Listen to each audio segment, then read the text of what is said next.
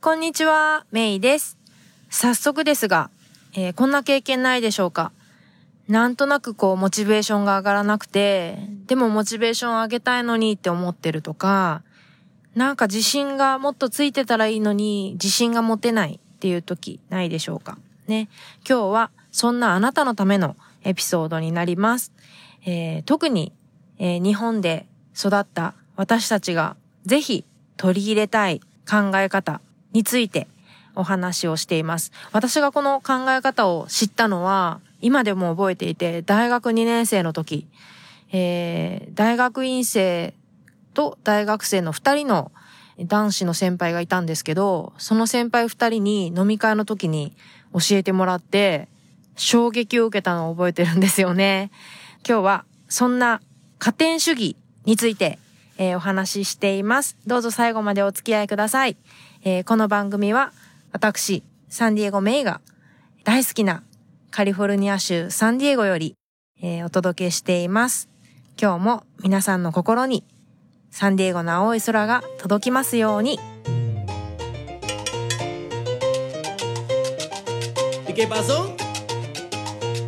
自分らしく夢を叶えるラジオこの番組は自分の強みを生かして理想の働き方と生活スタイルを実現したい。そして経済的にも精神的にも豊かでいたい。そんなリスナーのあなたを応援するコミュニティです。皆さんこんにちは。サンディエゴメイこと中村真由子です。大学卒業後外国政府観光局の日本事務所の立ち上げに携わり韓流ブームの火付け役として日韓を飛び回り30代を手前にして大好きなアメリカ・サンディエゴに単身移住。アメリカとメキシコを股にかけて仕事をする傍らオンラインビジネスを立ち上げたり大学で講師を務めたりと理想のライフスタイルを形にしてきました。プライベートでは台湾人の夫と結婚し母として海外での子育てに奮闘しています。自分らしく夢を叶えるウェブサイトもチェックしてみてくださいね。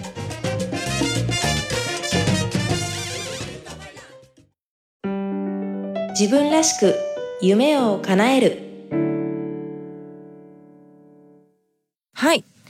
私大学生の時にですね教員免許を取る過程に入ってたんですよ。つまり、えー大学の専攻とは別にえー教員免許を取るための授業を実は受けていて、教員免許を持ってるんですね。まあもちろん、えー科目は英語、中高の英語なんですけど、で、まあそんなわけで今でも、えー教員をやってる友達っていうのは結構いるんですけど、えーっと、大学2年生の時に、えー自分が住んでいた地域の自治体が、教員を目指す学生を、えー韓国に派遣して、韓国で教員を目指す韓国人の学生と交流をするっていう視察団を派遣してたんですね。で、今もあるのかわかんないですけど、あるのかな？で、それを大学の掲示板で知って、で、それってその自治体が派遣するものだから、すごい安く韓国に行けるんですよ。確か1週間ぐらいだったんですけど、1週間で2つぐらい都市を回ったのかな。チョンジュとチェジュだったと思います。ね。チョンジュってあの、いろいろ、あの、清い州のチョンジュですね。チョンジュですね。そう。んで、結局日本人は、日本人の学生は12人いて、大学院生から大学生まで、その、地域の、もういろんな大学から参加していて、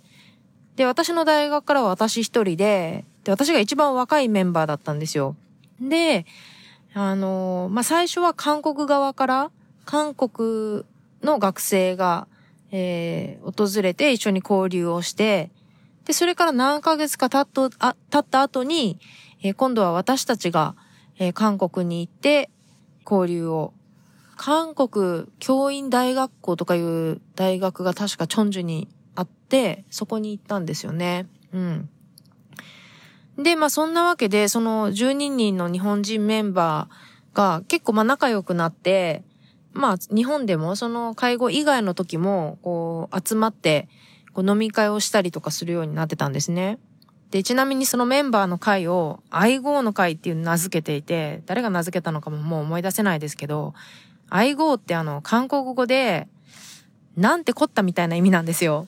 でなんかそういう、こう、結構ね、個性的なメンバーが集まってたんで、そんな名前になったんだと思うんですけど、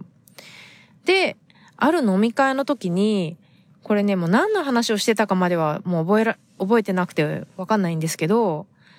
なんかを話してたら、その、さっきも話した、その大学院生と大学生の、まあ、先輩二人が、加点主義で考えなくちゃって言ったんですよ。でもそれが衝撃で、で、加点主義っていうのは何かっていうと、ゼロをベースに、どんなものがあるか、何ができるかとかね、どんな点数がこうあるかっていうのを数えていく、こうプラスで考えていく考え方が加点方式なり加点主義なんですよね。で、えー、日本の学校教育っていうのは減点主義って言われてるんですよ。つまり、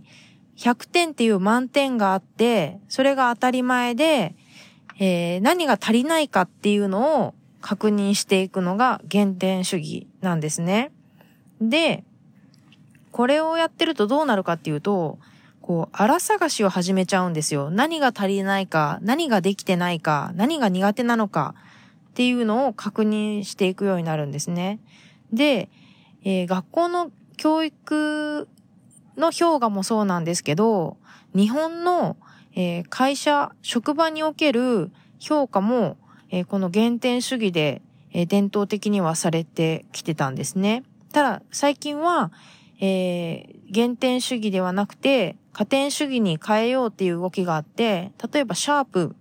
知ってますよね？シャープっていう会社も、この加点主義で、えー、社員を評価する仕組みに、えー、変えたっていうような、えー、そんな話も聞いてます。で、なんで減点主義がダメかっていうと、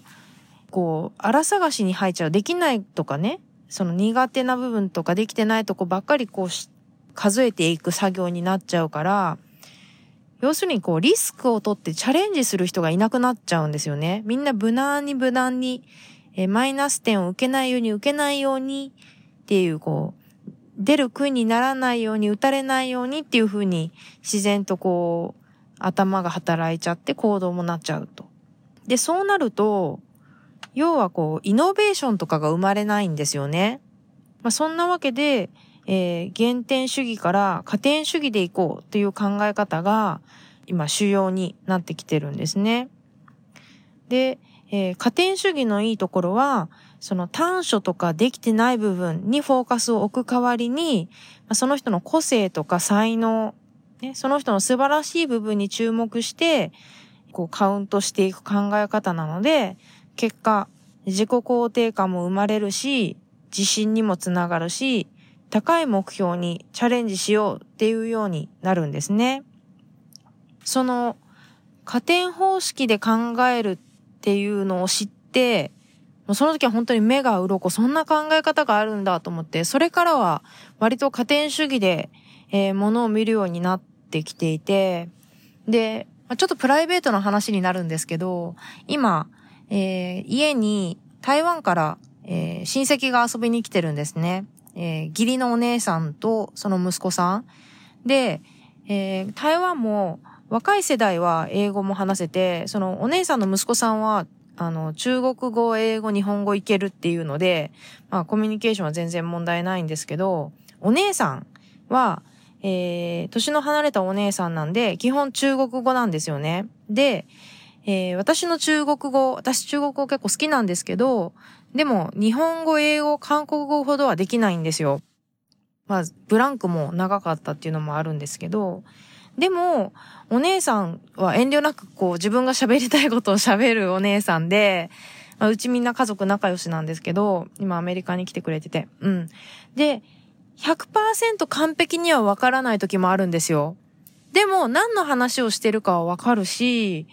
なんか、こんな話も、なんかこう気さくにしてくれてるんだ、みたいなのがあって、すごい嬉しいし、家でこう中国語が練習できるのも嬉しいしっていうので、本当になんかこう、今毎日家に帰るのが楽しいなと思ってるんですけど、でもここでもし自分が原点主義で考えてたら、ああ、お姉さんの言ってることで分かんないとこがあるとかって思うのかなと思うと、それってすごい残念だなって思うし、むしろ多分今、加点主義で考える癖がついてるから、あ、結構お姉さんの言ってること分かってるわ、とか、もうそれだけでも嬉しいし、で、今度旦那さんが家に帰ってきたら、今日お姉さんこんなこと言ってたとか、こんなことがあったとか、お姉さんたちとこれしてあれしてとかいう話、話をするのも楽しいし、なんかもっと中国語できたらいいなって、もうちょっと頑張ろうとかって思えるしっていうので、うん。なんかそのコミュニケーションに困らない程度に理解できてる、その旦那さんがいなくても、全然普通にコミュニケーションが取れてる。で、その、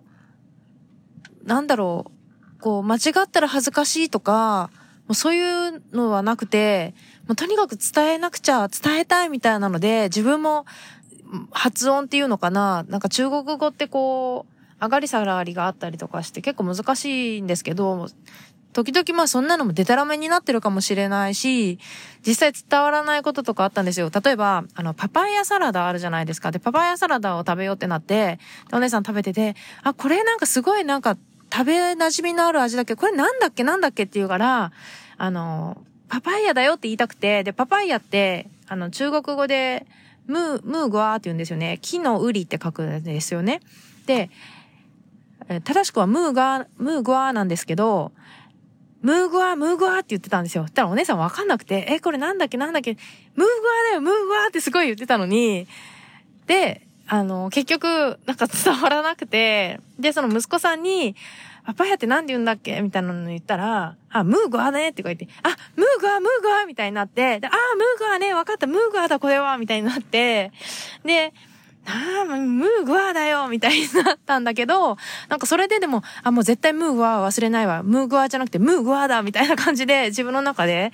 なんかこう、記憶に残ったから、ラッキーみたいな感じで、なんか全然恥ずかしいとか思わなくって、うん。なんでなんかこう、加点主義が身につくと、こう幸せ度も増すんじゃないかなと個人的には思ってるんですよね。うん。日本のその学校での原点主義っていうのは歴史にも、えー、結びついていて、要するに戦後、